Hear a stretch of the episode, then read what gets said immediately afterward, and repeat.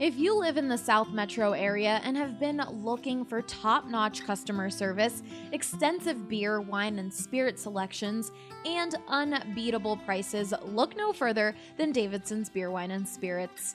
You won't find a more varied inventory anywhere else. Don't just take it from me, guys. This is Michael, and he's been shopping at Davidson's since they opened. The thing I like about Davidson's versus the competitors, it has a larger selection. And if I am going to buy spirit, then Davidson's is usually my first choice as well because just of the size of the selection. I also like the uh, extensive selection of some uh, hard to find items but that's not all. Every department is staffed with highly trained specialists who can help you find exactly what you're looking for. I've always found the folks that you chat with to be knowledgeable. I've chatted with the spirits staff about different bourbons and different vodkas, and I am always chatting with the wine staff about different things and saying, I like this. What else do you have that's similar? Particularly when I go to non U.S. Uh, wines, I find them extremely helpful in ha- helping me find something I'm looking for. What are you waiting for? Head to either of their locations in Centennial or Highlands Ranch and follow them on Facebook to stay up to date on their latest specials. And Go. ball in the air, deep right center Go. field. Two-run home run, Trevor Story. Way back, Myers. Oh, watch it go out. Chuck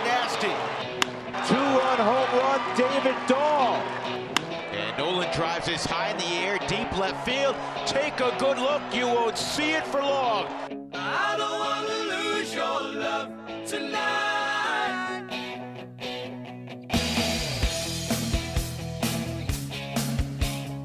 Welcome into the BSN Rockies podcast presented by The Green Solution. Visit any one of their 17 Colorado locations or browse their entire inventory online at mygreensolution.com. Reserve products online and pick up at your local TGS Express checkout. You'll be in and out in minutes.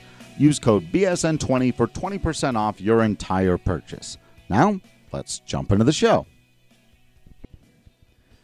All right, I am your host, Drew Creasman. Alongside me for the first and last segment of this episode is our uh, favorite beat writer, Patrick Lyons of BSN Denver. Of course, uh, wanted to run through a couple of fun topics with him today. Uh, again, we're getting to the stage of the season where we're, we're going to be doing a little bit more off topic stuff as we sit here now.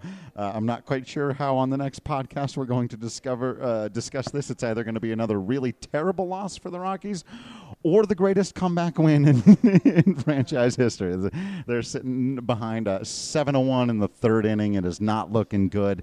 Uh, right now, as, as Hoffman really struggled out there today. But the other news of the day, really the the news of today that uh, has more of an impact beyond just what's happening out there on the field right now, was of course the Colorado Rockies uh, deciding to move on from Chris Iannetta. So I wanted to uh, begin there. A little bit later on, we're gonna have a more fun conversation about some of our favorite promotions and stuff. And between all of that, I've got a fun interview for you guys uh, with the owner of the uh, Bonanno Concepts situations. You guys know how much I love Milk Market, and we talked a little bit about how uh, you know the business element of some of this local Lodo stuff uh, can play into Rocky's community and Rocky's fandom. So I hope you appreciate that one, even though it's not uh, you know, in depth Rockies talk. We're going to do a little bit of that here now uh, with Patrick. And why don't I go ahead, since I've been talking for a while, begin with your top line takeaway uh, from the move. The Rockies DFA Chris Iannetta decide to call up a young Dom Nunez, 24 year old, makes his major league debut this evening. Uh, what do you think this means for the Rockies, and why why do it now? I think the timing is is pretty apt. Buddy talked about how this gives the Rockies enough time to see if Nunez is the backup catcher for the 2020 season. Tony Wolters has, of course, um, shown a, a, dominance there and starting three out of five days as far as what he does defensively and what he provides to the starting staff as well as the relievers. And they need to know is is Dom Nunez the guy that's going to start those other two out of five days? And you know you have about seven weeks until the end of the season, give or take, and this will, will provide them with with enough data at the big league level to see if he's Dom is, is comfortable enough handling the staff. He's worked with these guys, you know, in, in years past. Maybe not some of the veteran guys uh, so much one on one, but a lot of these young pitchers. We saw Hoffman today um, you know Chichi Gonzalez in, in, spring training, but Lambert, of course, uh, Jon Gray. At, at some point, he's he's worked with some of these young pitchers down in the minor leagues at, at some point, so he does have a familiarity that kind of gives him a, a, bit of an edge right now. And uh, if he does become that backup guy, that is now uh, at minimum one million dollars that you're saving because a backup catcher. If he's uh, worth anything, is going to be you know going to cost you at least one to one point five million dollars, and uh, it, it, saves right, you. Like if they were to just go get some vet who can't hit for anything but would, would catch decently and, and call a good game and and do that thing next year. That's what you're saying. So they, if Nunez emerges, then they won't need to go get that guy. Yeah, precisely. And now that's uh, at least again an extra one million dollars that they can go and spend. If you look at what Iannetta's deal was going to be, if they decided to bring him back uh, with a not an extension, but if they were to select his option, then now we're talking about a good three million dollars that they have. So I, I think now's kind of the time for Iannetta to to part ways a little bit and see what some of these younger guys are going to offer the team uh, in 2020 and as well as beyond. Yeah, and, and we should get into that, but real quickly, let's take a moment to first of all remember that you can make a pretty easy argument, honestly, statistically speaking, that Chris Iannetta is the best catcher the Rockies have ever had. Now, the Rockies are well known for having never really drafted or produced or at any point had uh, an elite catcher. That's been one of the bugaboos of this franchise. At the same time, Chris Iannetta worked out a pretty damn solid career for himself for a guy who doesn't have the most natural athletic ability and you know d- doesn't necessarily ever had the numbers that really popped anyone's eyes out but he used his baseball IQ um, and and his uh, certainly his ability to catch and he has some pop in that bat as well his ability to put together an at bat and I think he'll probably find himself with another team out there before too long, someone going for, you know, I don't know if there's too much left in Iannetta's career, but it wouldn't surprise me if someone picks him up because you're not worried about him in a postseason coming off the bench and taking an at bat in the moment, getting to him. You know what he's going to do. He's going to go out there, he's going to work the count, he's going to make it 3 2, and then the question will be does he walk, hit a home run, or strike out, or hit, hit it weakly? Those are kind of your options at that point, but at least you know you're going to get a certain veteran presence. So, um, I think Rockies fans should should do well to remember his time and say, you know, so long and thanks for all the fish, as it were. It's always my favorite, but thank you for, for all of the time. And yeah, what, what do you think the uh, the future holds for Iannetta? I think there's a chance, you know, another team could could pick him up, particularly if they have some young backstops, uh, as it were, right now in this moment. You know, there's uh, we, we don't have that uh, deadline for the uh, waiver trade deadline, if you will, on August 31st. So if a team has a guy go down, like the Cubs recently experienced uh, with with their big bopper there, uh, and they were forced to, to go after and take someone who was recently released, another former Rockies catcher, Jonathan Lucroy, right. coincidentally. So, you know, uh, it might not even be a team in contention. It could be someone like the Orioles who say, look, we got some young guys, uh, and we want them to kind of learn the game the right way. You know, Iannetta, 14 year veteran, 80 home runs as a catcher with the Rockies. So, of course, he has a lot of the hitting records with uh, the Rockies as far as catching records goes. And, you know, outside of Wilin Rosario, there haven't been too many, you know, Rockies catchers that have been major bright spots. You know, Nick Hundley, you know, did it pretty well for, for a minute a, a few years back, but um, the one thing that you, you Joe definitely Girardi's been phenomenal as a manager. true, true. Um, but you know Brent Mayne as well. Yeah, right. But Jayhawk Owens, or were you just gonna people? What? No, Jayhawk Owens is a real person. This is true, and uh, you know the longevity is is just something that doesn't get. Um, enough credit for some players who, you know, there's some in the Hall of Fame that have, you know, consistently compiled, and that's how they got to 3,000. Maybe they were never the best, but uh, bottom line is, you know, you, you, look at the records up and down for most uh, hits, most home runs, RBIs for a catcher in Rockies history, and you're going to see Chris Iannetta's there. And um, correct me if I'm wrong, but he would probably be uh, at least tied for most playoff appearances in a Rockies uniform If no, he would be He- the he most. has to be- he- I would be surprised if he wasn't the most. He would be the most. He- 07, 09, 17, and 18. So actually, he's tops. He's got to be, He's you know, the only guy who's uh, obviously he wasn't there in 1995. Chris Iannetta's not that old, but he's the only guy that's played on these last four postseason Rockies teams, and and and I, and I don't think that that's 100% coincidence either. It's obviously not just Iannetta. There were a lot of things uh, about those teams, but. He was an important glue member of all four of those postseason teams. and his you know lineage or his uh, legacy will continue to play on in the form of Tony Wolters. So that's a real huge piece right there. As far as you know, let's see what Tony Wolters does in his career and going forward. No matter when you talk to Tony Wolters, one of the first guys that's going to come off the, the, the top of his lips and uh, on the tip of his tongue is what he learned from Chris Iannetta and you know how Iannetta was able to kind of really mold Wolters and and help him develop his game not just defensively but his approach at the plate offensively. So you know what Wolters does you know behind the dish again is is going to be a testament to Iannetta as well as Dom Nunez too who uh, obviously have you know gleaned something from him the past two spring trainings down there in Scottsdale.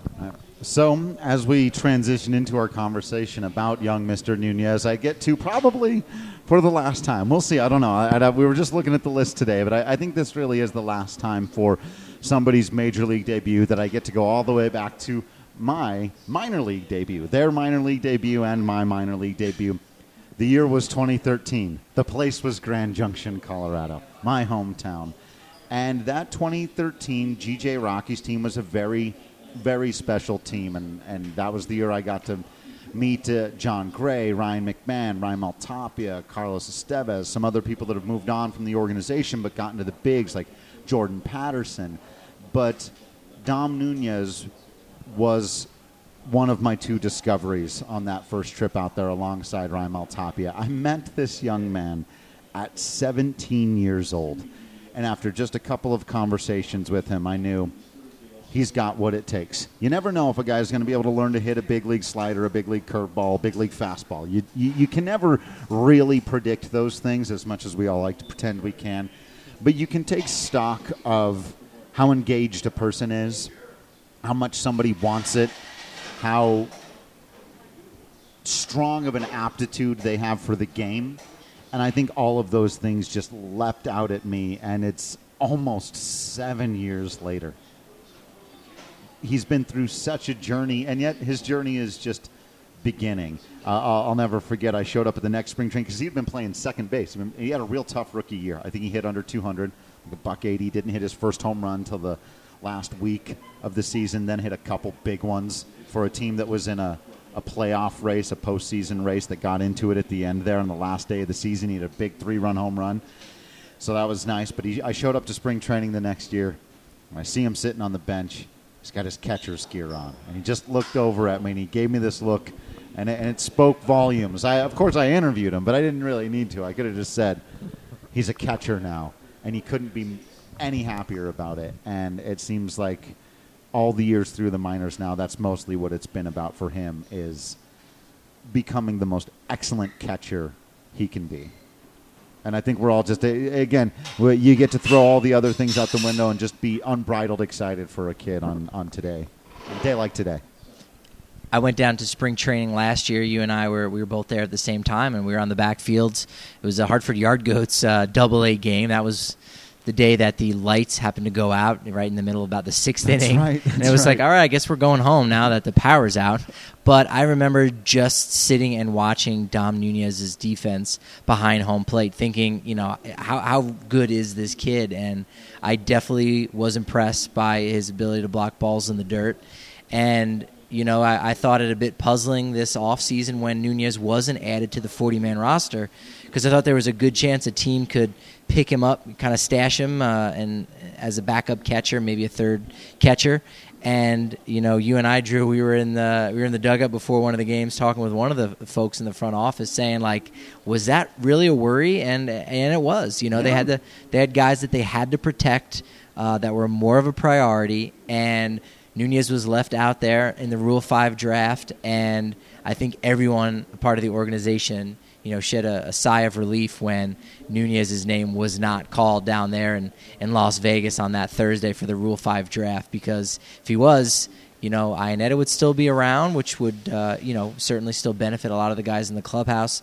But I don't know who that next guy is. Chris Rabago, you know, has not really developed the way they would have liked. Um, you got some guys lower down in, in, Asheville and Willie MacIver, but ultimately Brian Serven too. I, I shouldn't uh, forget him, of course. But Nunez is kind of hitting his stride at the right time, specifically offensively. You know, I, I, think he's benefited a little bit from the, you know, the altitude down there in Albuquerque. But regardless, he's had some some real good strings together of uh, uh, of some some some big games offensively. He hit a walk off grand slam just the other night, in fact. So uh, it, it's going to be exciting to see, you know, what he does for the team. It might not be as exciting as what Brendan Rodgers is going to provide, or you know what Peter Lambert provided in those first two starts. But this is a guy that could really be a, a cornerstone player for the team moving forward. Yeah, absolutely, and and I think you're right. This is about taking that next step forward. And I was shocked that they didn't lose him in the Rule 5 draft, and I think they're going to end up being incredibly thankful about it. And other teams are going to be kicking themselves when they realize they could have gone out and, and just m- more or less just grabbed this guy for nothing. Uh, it, it's because, as I said, uh, there, there's a lot about the aptitude of his game. And, and, you mentioned it. Yeah, you know, you look at the batting average, like 240, 245 in the minor leagues. It doesn't jump out. But then you look at that on base percentage. That's something he's always been good at. I remember his first year in Grand Junction, he actually walked more than he struck out. Uh, for a young player, uh, he's always had a nose for the strike zone, and then he can run into it. If he if he lines one up, he can hit the ball out of the ballpark. He's got 17 home runs, and I know everyone in the PCL has 17 home runs this year. I know I could have 13 maybe.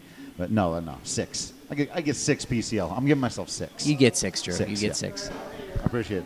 Some of these, whew, some of these swings that are producing home runs, I'll tell you, let the pitcher provide the power. But yeah, I, I think that th- this was the right time to do this for the Rockies because it does give them a little bit of extra time here. Uh, and we're actually, you know, he had his first at bat here, and he didn't get a hit. He didn't draw the walk, but he worked the count. A couple foul balls, made the, made it a full count. I think you're going to. It's funny. I was I was kind of saying that about Iannetta when we started the conversation that he didn't always give you the base hit, but sometimes the pop. But he can draw the walk, get you on base. The Rockies tend to hit their catchers right in front of the pitcher, uh, if that's where they're going to have him. You know, we're seeing his second major league at bat behind us here as we go, he popped out to did the shortstop or the left fielder get that one? Left fielder first? came yeah. in, yeah. yeah. Very shallow fly shallow ball for the left fly fielder. Ball.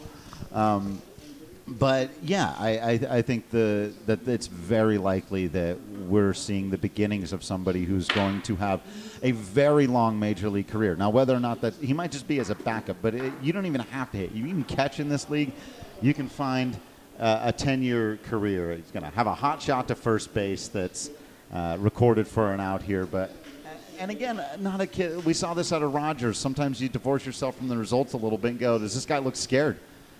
Because a lot of them do. A lot of guys. I mean, Ryan McMahon will tell you. Yonathan Daza was very open about it uh, this year that he looked a little bit scared at times, that he felt a little bit overwhelmed. But I think we're seeing a kid that's going to be around for a long time and probably in a Rockies uniform. And it doesn't hurt that he's a left-handed hitting catcher as well. So Rockies now have two of those, which a lot of teams would, would really prefer they had that as well. Yeah. Uh, fantastic stuff. All right. Well, we're going to take a little break here. Uh, before we do that, I do need to remind everybody that Breckenridge Brewery is the official beer of BSN Denver. They are fantastic. They are wonderful. They've got vanilla porters, they've got oatmeal stouts, they've got the Avalanche Amber Ale, and of course, the beer of the summer, the Strawberry Sky. And if you haven't, head over to bsndenver.com and check out the events calendar because we got a lot of fun stuff coming up where we're going to be drinking Breck brews. We're going to be giving them away, giving away T-shirts, giving away tickets. Everyone can use tickets and T-shirts and beer. I, everyone can use those things. So make sure you RSVP for the next event we're doing. Going to take a quick break here. When we come back on the other side, Frank Bonanno about all of the fun things going on down here in Lodo.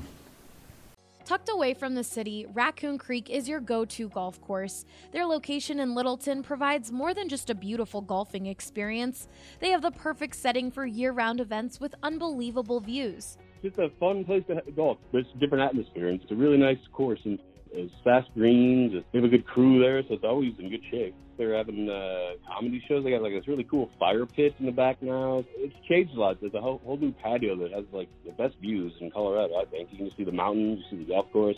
You know, kind of like Cheers. Everybody knows your name and your handicap. That was Todd. He's been golfing at Raccoon Creek for years now, and it's his favorite golf course in the area because of the environment that they've created. Raccoon Creek has embraced technology, adding golf board rentals to their course, as well as updating their golf carts to be equipped with GPS that provides score updates of sporting events and live scoring for outings and tournaments. They also have an app where you can schedule tee times, receive happy hour specials, and stay up to date on all of their upcoming events. Download their app today and receive a free bucket of balls, or check them out online at raccooncreek.com. Welcome into the BSN Rockies podcast presented by Denver Milk Market. And today, really, the whole Bonanno Concepts family, because I am very excited to be joined today by Frank Bonanno, uh, the man behind uh, the whole concept here. Not just the Denver Milk Market, you've got a, a, lot of restaurants around here in the Denver area. Several I still have not been to, uh, some of which I'm uh, a big fan of. I know our guy. Patrick likes the salt and grinder because he's a Jersey guy too, like you. That that was sort of your inspiration, right? That is kind of the beginnings of your your chef making uh, life here. Yeah, that I mean, salt and grinder is not one of our most recent, but um, you know, I just grew tired of not being able to get like an East Coast simple sub out here in Denver. So why not open a place that does something very similar to what I grew up on in New Jersey? Right, and I think there are a lot of people who are very happy that you did that. There, it, you know, it's a place, and I think that's one of the things I love so much about Milk Market and this this whole area is that it recognizes, I think, two things very clearly. One, that Colorado is a local place, and there's all these local people doing some great stuff, but it's also a place with a lot of transplants who do like things like where they they came from, and it kind of gives you a, a, bit of all of that. Yeah, I think um, you know, a lot of it is a throwback to either Italian or New Jersey. I think Albina's our seafood market here represents the Jersey Shore impeccably. Fried clams, blackened fish sandwiches, steamed mussels. You know, those are the things, crab cakes I grew up eating, just like the sandwiches at S&G here at Milk Market. Um, and then, you know, our salt and grinder up in the Highlands is where I cure all my Italian meats that we use in all the restaurants. So, yeah, a little bit of – what I couldn't find or bring back from New Jersey, I'm making here. Right, and and I got to say personally now, I very much appreciate it because as someone who works at Coors Field, which is if it takes you five minutes to walk to Coors Field from where we're sitting now, you're, you're taking your time. You're smelling the roses. Yeah, very much so. yeah, it, it, shouldn't take you longer than that. And, you know, I've been coming out here my whole life. I'm a Colorado native, 32 years old, and, and I used to come down here, and there wasn't this big – necessarily early on embracing of the Colorado Rockies community. But when I come down to Denver Milk Market, I see Rockies stuff everywhere. You got Rockies merch for sale, and I'm just looking through the the lunch specials that you every time the Rockies are home, you can come out here, you can get a lunch special. But not only that, I mean, they're for you guys. The Bonanno Bros Pizza's got the dinger. It's got marinara sauce, veal meatballs, some fontina cheese, spinach, and parmesan for eight bucks. And right. That, and that's a whole pizza. Yeah. I, I, I, it takes me two sittings. I usually head over to the engine room for slice of pizza because I am a pizza guy. But if I've got time or I'm, I'm with friends, that's my spot right here, just a few feet from where we're at, the Bonanno Pizza. And you, and you can get that dinger right there on a game day. But, yeah. Man, it's tasty stuff. Well, thank you. Yeah, I mean, that's one of the things what, that enticed us. I mean, I think 12 years ago, you wouldn't have sat on the curb in this spot right now. That's right. Um, but you know, I we've been a big supporter. Uh, the first year we opened Osteria Marco on Larimer Square, they went to the World Series. So, you know, we've been Rockies have been a big part of our growth in the restaurant business and the community. So we wanted to support them.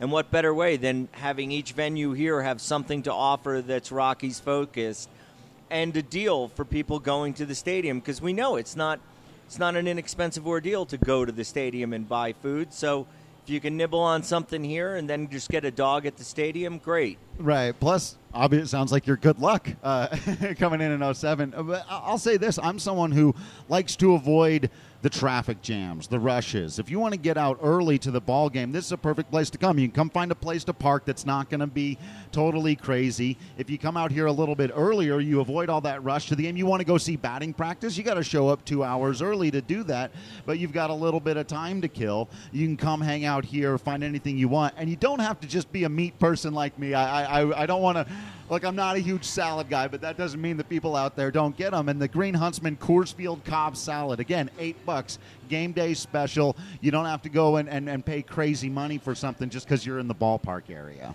Yeah, and we often have the game on the big screens here. So if you're wanting to avoid that first first inning crowd, you can hang out here, watch the first or second inning, and then you're in the stadium in 10 minutes as you said 5 minutes to get there another 5 to get in. Right. And and I do love even like even these small touches like the screen is up right now and instead we've got this nice open window so we got plenty of daylight coming in here. And you don't need to have that down and out and, and if it's not anything on a bunch of empty screens looks weird in a place. Just right. a lot of these little attention to detail things. But I, w- I will tell you again my favorite because i come here to work a lot. I'm, I'm working before or after the games. We're doing a podcast or i'm writing articles there are outlets everywhere. We live in a modern society. Everyone's got to charge your phone. You're doing stuff on your phone. If you're going to the ball game, you're on Twitter, you're you're doing whatever. You got to be at a place where you can go and charge. I, I, used to try to go to some of the other places around here, and you'd have to guess. You go, oh, well, I hope my computer's charged up, or I hope my phone's charged up, because I'm going to be out of touch for a while, or I'm going to have to ask the bartender to put it behind the bar. Pretty much from where I'm sitting, I can see ten there, there's about 192 in the whole space for people to charge. Yeah. Here, that was one of the big things when we were, um, when we were building and designing. That was really important. That we wanted it to be able to, for a business person, and just like you're saying, just convenience. You, you don't design a restaurant. Even our latest one, French 75. There's outlets everywhere for customers at the bar, and some even in some of the booths for people to charge their devices. So it's just the world we live in now, right? Right. Fast free Wi-Fi. That's something you get here, just publicly available. And and again, it's like you would think that's it's oh, it's fast issues. it's, we have issues with Wi-Fi sometimes, but we, we try. We do our best. Yeah, well, and that's the thing. Some places it's very clear that they just don't. And you would think, again, that would be a part of the modern approach that everyone's after it. You know, that so many of us need it. It's nice to see that it, there, there's at least an attempt to make it available. I went to cover the Dodgers last year, and it was so weird. We were in LA, we're a couple blocks from the park. We go in this place, we go, hey, what's the Wi Fi password? And they said, we're a bar, we're not a cafe. And I just went, oh, oh, okay. No, you have to embrace that. I mean, uh, I, if we could throw even more money at our Wi-Fi situation here, we would because it's really important to us. Plus, you know, the the technology when you order here, we're sending you a text when your order's ready from any of the venues. So it's important to us that our Wi-Fi works and that you know people can get Wi-Fi here and log on and do what they need to do. I mean, this is we're business lunch too. Right. And it's and I would imagine it's got to be about as close to paperless as you can get here. People, I'm sure if they people want a, a paper receipt, I, I, think I always choose the text option because it's just, again, it's easier. It's so right. much easier to do it that way, and we all pay on debit cards and these things this, these days. It's so if you don't carry cash, it's really really convenient. Right. Yeah, and I mean just. We even have our venues that you can walk up and you don't even need to talk to somebody. You can just use the iPad and I don't know if it's an iPad, but it, you can right, use a tablet. Yeah. Mm-hmm. I'm sorry, and order your food, and then it'll text you when it's ready. So yeah, I mean we have wire wireless, no paper. Sometimes if you're just not in the mood to talk to somebody, you can just go up and order. Right. And and again, I, I like that because you might be somebody on the go. It's great for either way. Like there are days I don't mind coming in here, sitting around, talking to people. I might strike up a conversation at the bar. I almost always seem to meet somebody. I meet a lot of people from out of town here. Uh, we had a friend come in recently and meet us here, a, a, huge Rockies fan. Everyone listening to this knows Nikki from Austria, saying it reminded him of some of the things they're doing in Italy now. That spaces like this are a lot more common, and that it's great because you can get to meet new people, but you can also, if you've got your headphones on and you're working, you can just type in what you want. Someone will bring you what you got to do. Then you walk over to the other place. You get what you need there. And I've always been a big fan of you know get get beer from a brewery, get wine from a winery, get meat from a guy that curates meat. Right. Right. And it can be difficult to get all of those things in one place. Typically, you've got to make a sacrifice. You go to a brewery, they they might have great beer, but they're not going to have the best food. Or, or that's, I think, my favorite thing about this whole place is I can go to one place where they only do meat, and then a couple feet away, I can go to the place where they only do beer, get local craft beer on tap. Like, why isn't that more of a thing?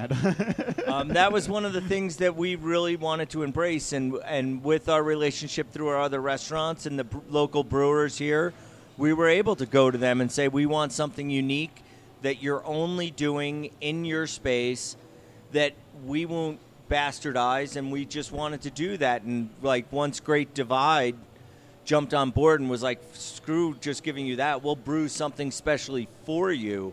And other breweries in town jumped on that and said either we'll only pour it in our tap house, our tap room, and at Stranded Pilgrim. I mean, that was what we wanted uniques here, something definitely unique to Denver. And that was the vision behind this. And you hit it right on the head. I mean, quite honestly, we went to Spain and traveled pretty well through Spain looking at these food halls and El Nacional in Spain and Barcelona in particular. We spent about two weeks traveling and, and seeing what their markets were like and trying to, to bring some of that European flair to this, which people will call it a food hall, but we like to call it it's a market. You could come in here and buy food for dinner. You can get 60 day dry aged steaks, mashed potatoes, mac and cheese, vegetables, take them home and cook them, or have us cook it and you bring it home and heat it back up. So we we definitely were embracing the more of the market feel with Milk Market than we were a food hall. Yeah. And, and one of the things I love about that too, because again, it's nice. Like if you're out and you have a nice lunch, maybe you stay a while and you have a couple of drinks, you still need something for dinner. What do we all do? We all go, uh, I'm tired. I don't really want to, but I'll swing by the grocery store on the way home. You got to make a whole other stop. If you're here having lunch, you have a couple drinks. Maybe you live in lower downtown. You just want to walk home. Grab something from, like you said, have them make it up, or, or just take something to make later.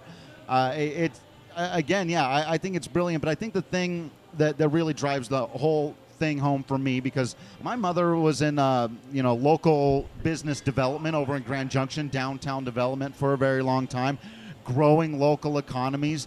Coors Field area has been given a lot of success, I think rightfully so, for, for growing this whole lower downtown area, Lodo as as we locals call it. But it hasn't always worked that way across the country. A lot of ballparks don't do that. I think one of the things that Coors Field made a point of was to make sure that it was local businesses who came in here and filled out the area. You've done the same thing, same concept here, that it's the vast majority of it. I don't know, is it 100%, but it's almost all local businesses in here. And so if you if you come shop here, your money isn't going. You're not saying, well, nice for some going to Milk Market or some going to Bonanno Concepts, but some of it's also going back to the CEO who owns the company back in whatever state. Right. It's all going to stay here in our Denver and Colorado economy. Yeah, I, th- I think that's one of the things that we love about downtown is, you know, even being on Larimer Square with three concepts that they're all local. Every, everybody's like, I'm not homegrown, but I've been here a long time since '86, so I feel like this is my home. Right. And we've made it our home, and I think that you may have a lot of transplants, like you said, but I think once you've lived here for a couple of years and you meet the people that are here, you feel like it's your home, and that's what I think makes Denver so special, and and the the commerce that's grown up around it. I mean, it, it is a cool place to be a part of, and that's what made us jump into it. I mean, just the whole project, Sage Hospitality, started in Colorado with Walter Isenberg, and you know he's grown it now nationally. But I think you know the base of Sage is Denver, and I think he he kind of defines what Denver hospitality is as well. Yeah, you know, and and so I know the question on everyone's mind. Then, speaking of Denver hospitality and and transplants, have you adopted all of the Denver professional sports teams? Are you a big pro sports guy out here? You're obviously supporting the Rockies. You've done everything you can to embrace that community, but. I don't know. Some people, you know, they we see the Cubs jerseys down at the Rockies games. We do see the the. It's hard to, especially New York, New Jersey. It can be tough to let go of whatever sports teams you were you brought up around. I, I will say you can take the boy out of New York, but yeah, uh, it is I, I check the sports page every day, and yes, I go to the Yankees score first, and then the Rockies score second. Yeah. Um, and yeah, I'm an avid Broncos fan, but if the Broncos played the Giants, I'm rooting for the Giants. I hate to say that, but Mm. my heart, my heart, and my family, and it's just it was too steeped in me. Um, I I would actually root for the Nuggets over the Knicks right now for sure, and went to several games. And I try and get out and go to games. You know, I, I love going to sporting events here in Denver. I mean, going to a Rockies game, it's easy. You know, I mean, going to a Broncos game is. I live really close. I can almost walk to the stadium from my house. So I try and go to two or three games a year for Broncos, and once again, the Broncos are right on par, if not better, than the Giants as far as how well they run a franchise. I mean, there's very few franchises around in any sport that are run that well, and I, I think the Broncos are. Obviously, look at the players they get. They, they are an upper tier franchise, and I think that that sets the bar for all the other Colorado franchises. Yeah, I think so. They're obviously in a, a downtime right now, but people, you know, they forget how not that long ago it was back-to-back Super Bowl appearances and how many championships they do have over the years. And yeah, the other teams in town are trying to catch up. The Avs had their run. I was Yes. a bit younger back in the day, but uh, obviously that was great. And even we saw it. I mean, this year, I'm sure you saw it. The, the run that the Avs made this year for Yes. Lodo lights up when things like that happen. Oh, Denver is Denver is. Su- I don't, I don't think people realize what a sports town Denver is. I mean, I would pit any Broncos fan against any Raiders fan or any fan in the country. These people take their football so seriously. I think that's what's amazing. I, you know, I think our baseball fans are are awesome. I, I think it's we had a big learning curve when they came here. right. I think we need to spend a little more money on the team personally. There you go. Maybe some pitching here and there. I know it's it's difficult, but um, you know, I, I think it's hard when you watch other franchises that that spend money on sports that it's you know we are right there with them. I mean, I you know I went to a bunch of Nuggets games this year, and it was it was packed even when they're playing lesser known teams. You know, I mean, I was there to see the Nuggets, Right. Whereas some years it feels like you're there to see the the Lakers or Hey, Cleveland or LeBron's whatever. in yeah. town. Let's go see LeBron. Yeah, so I mean, Yeah. I've been through all that, and I've lived through that with the Nuggets. And I mean, I used to go to the Nuggets when Dan Issel was the coach. For Yeah. God's sakes, cheap to go then. Right. Oh, I remember uh, when Nick Van Exel was the best player on the Yeah. team. You could get in real cheap back in those days. Uh, but uh, yeah, it's got to be interesting seeing it from from the other side. Uh, for all of Steinbrenner's stuff over all those years, he all, he he spent the money, that's for sure. Um, but now it's interesting because there is this weird link between Rockies and Yankees because there's so many ex Rockies doing so well for the Yankees Yeah. right now, and there's no no one here has anything but love for DJ LeMahieu, and it looks like he might come in second place in MVP voting in the Yes. AL. Just because that guy, some guy I've heard, uh, some Mike Trout character who seems to be pretty good at the game, Right. uh, but uh, I mean, it, really couldn't have happened to a nicer guy, and it's been phenomenal to see the way the New York baseball community, which is as good. New York Yankees fans, look, I know Rockies fans don't love to hear it, uh, but that is an institution as important to its sport as, as any to any sport. Being a New York Yankees fan makes you a part of a tradition that runs back over 140 years. And to see the way these people have embraced DJ LeMahieu as their own, it hurts a little bit. Well, we, we embrace anybody who produces. Hey, That's the New York the media right there, right. right. I mean, if you produce on the field, we love you.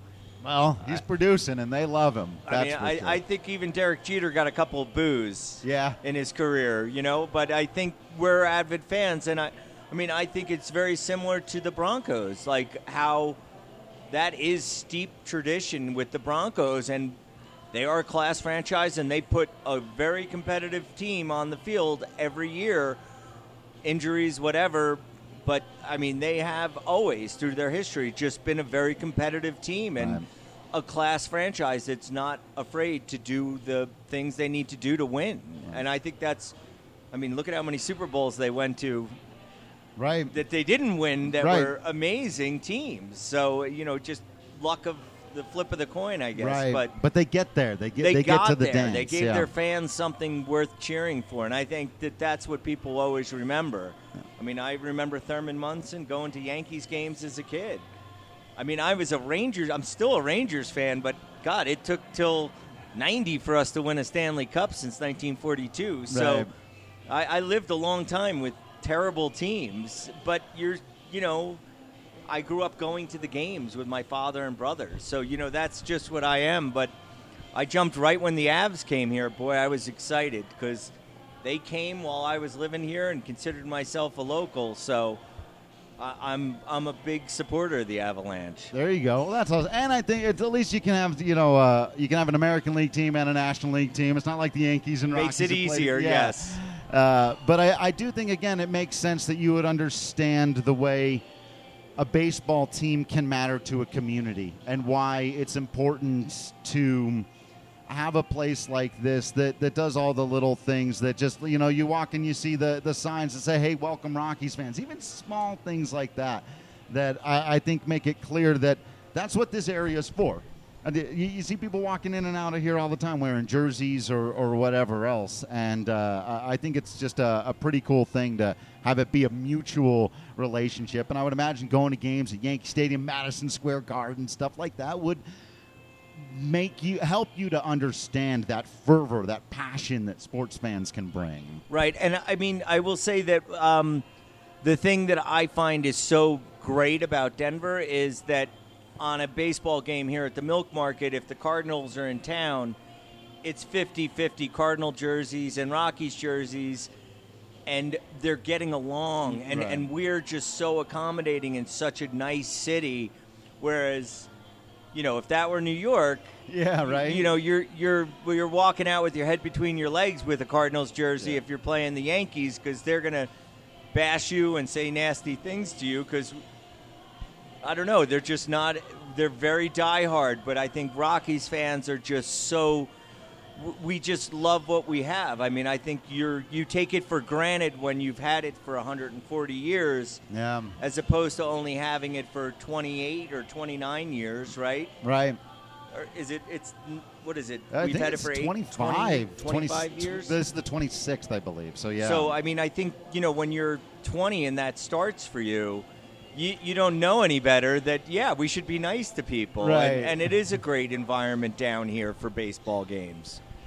Well, it's it's also a, a great environment here. I gotta say, Frank, that you've created for people to come out and and have a good time in a nice atmosphere that. I I think just fits into our modern society of let me do it my way. Let me watch shows when I want to watch shows. Let me listen to a podcast when I want to listen to a podcast. Uh, you know, let me get stuff from where I want. Let me be in charge. Let me, the consumer, choose what I want, where I want it. And it's just everything in here. It seems to have that uh, uh, up front, just the convenience of a modern person who's maybe we don't want to admit it, but we're all a little attached to our cell phones and the internet and, and all the other modern conveniences. Right, for sure.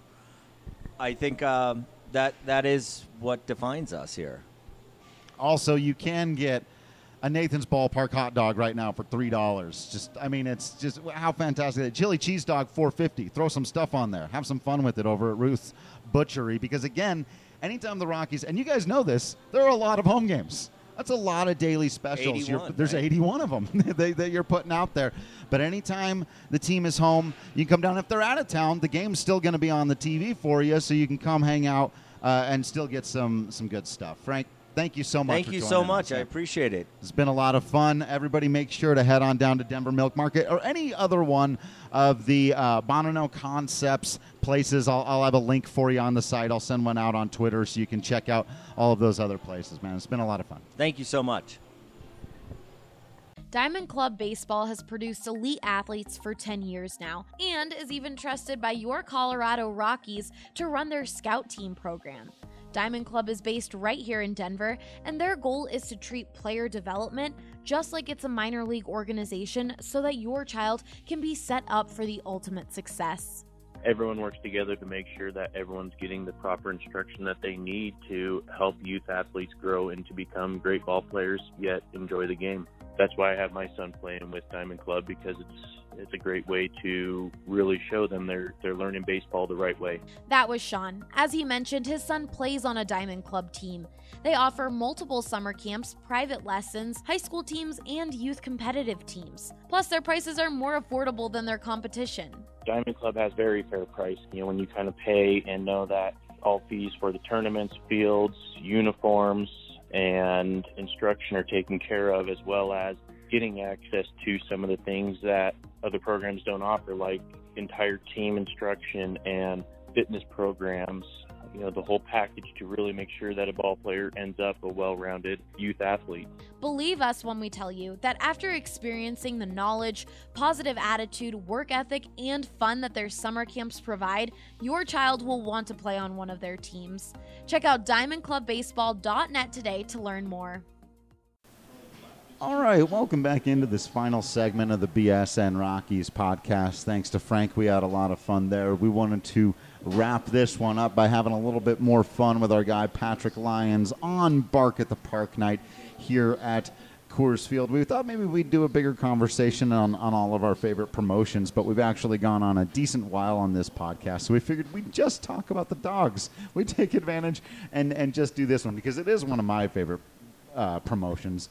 Now, my two doggos are too loud and anxious to be out here at an event like this. The big one, maybe she can handle it, but the little one would, would have a difficult time. Uh, one of these years, I'd love to bring them out and, and see how they do if they could get calmed down. But I, th- I think it's a great event.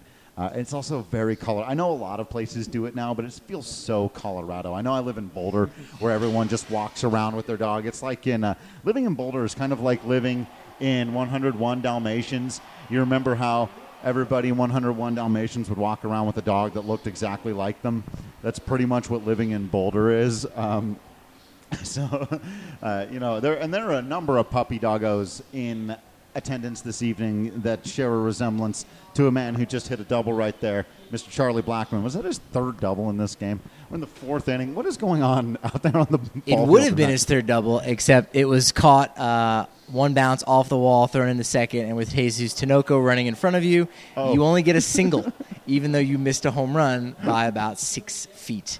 You got a baseball single. hilarious? Yeah, it's great. Yeah, dogs are. Uh, yeah, it's funny you talk about Boulder. You know, they're uh, on the Banjo Billy tour bus, which uh, some of the listeners I know are aware about me doing tours up there. We we go to this one spot where the Harbeck Bergheim house, where we talk about this family who they uh, they had their three their children, uh, Rover, Beauty, and uh, Jim. No, I think I got one of the names wrong. See, I'm not I'm not in tour mode here. I just have it like memorized, you know. Yeah. But uh, all th- but they're uh, when all three of them passed away, they had them buried in the backyard. Their children, and I should mention that their children were their dogs. Sure. So it makes sense. Uh, they had their deaths listed in the death city's death registry. They had a funeral procession and everything. Um, and yeah, so it was uh, it's pretty wild here, and uh, it was cool. They had a parade down on the field with all the dogs. I do not have any dogs. Uh, for everyone who's dying to know what kind of pets I have, I have a single pet. I have a small bird, a parrotlet, Pacific parrotlet. He's probably about maybe four inches big. He's super small. He thinks he's tough. Uh, so he has the kind of the personality of a of a Chihuahua. His name is Oliver, and uh, yeah, he's a little he's a little pip. So, uh, but I don't have a dog. I, I I've had only about three in my life that I can remember, and the the best and longest one was a uh, was a collie named Shannon. That was that was about it. Yeah. Yeah, collies are great. Yeah. They're fantastic dogs.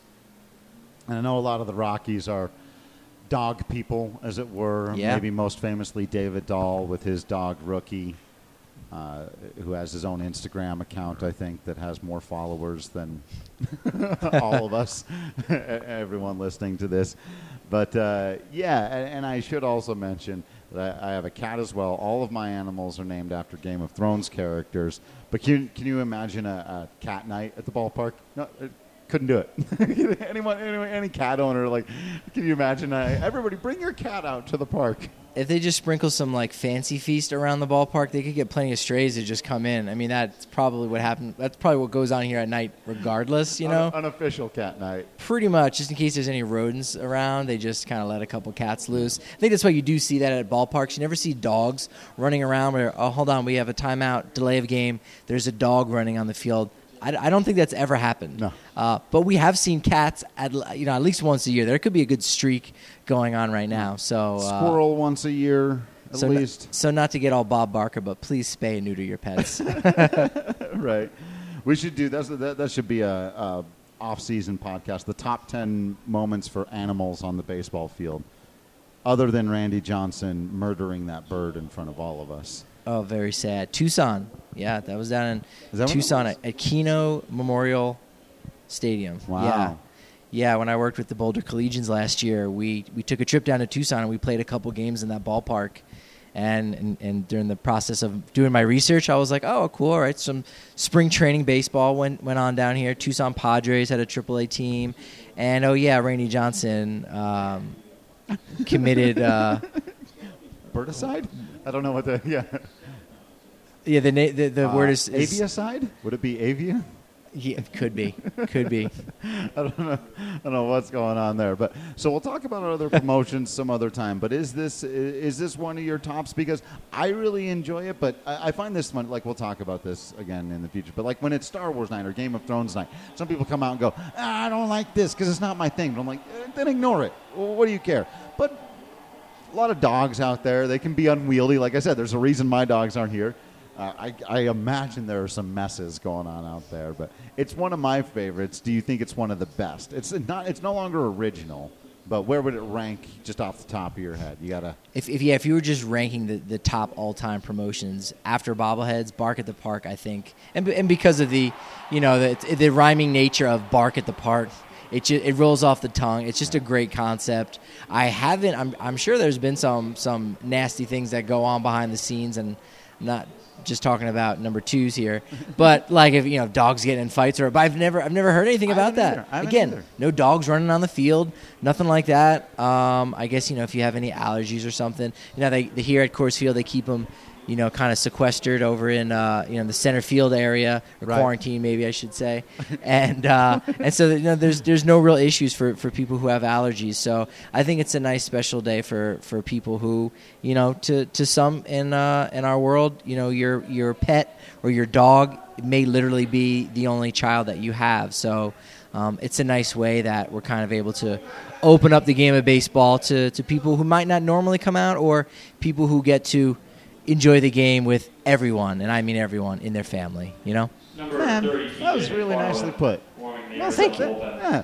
Well, uh, you're bringing a bringing a smile to my face and some some warmth to my heart. And so, every anyone out there who also enjoys Bark at the Park night, or just wants to send us pictures with them and their doggos and their doggos in Rocky's stuff, please. Please do so. We're never going to say no to that, and let us know if it's one of your favorite promotions. If you came out uh, to the ballpark with your dog and you've got some pictures, we'd love to see and retweet those as well. Uh, thank you all for listening in to another fun episode of the BSN Rockies podcast. Make sure you're following us on all the social media at BSN Rockies, at Drew Creasman, at Patrick D. Lyons.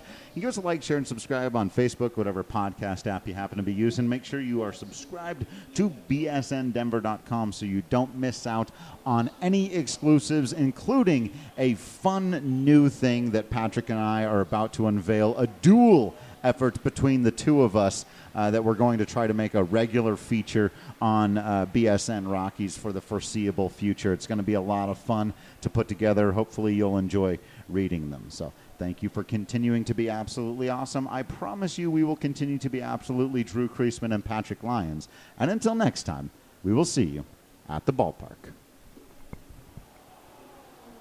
Hey guys, I was just sitting here talking to Lindsay about Total Bev's new app. It's incredible. You can shop 5,000 different wines, 2,000 beers, 3,500 spirits, anytime, anywhere. Better yet, you can have Total Beverage shop for you and pick it up inside, prepaid, and waiting for you. Wait a second. That is so cool. So, can I still get it delivered if I use the app? Absolutely. I know you guys have heard of their delivery service. Total Beverage will deliver to your house within 90 minutes or less. We can even save you 10 bucks on a purchase of 50. Use promo code TOTALLY10 at checkout.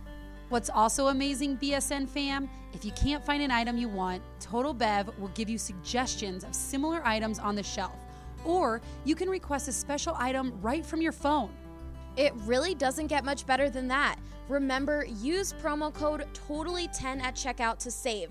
That's T O T A L L Y 10.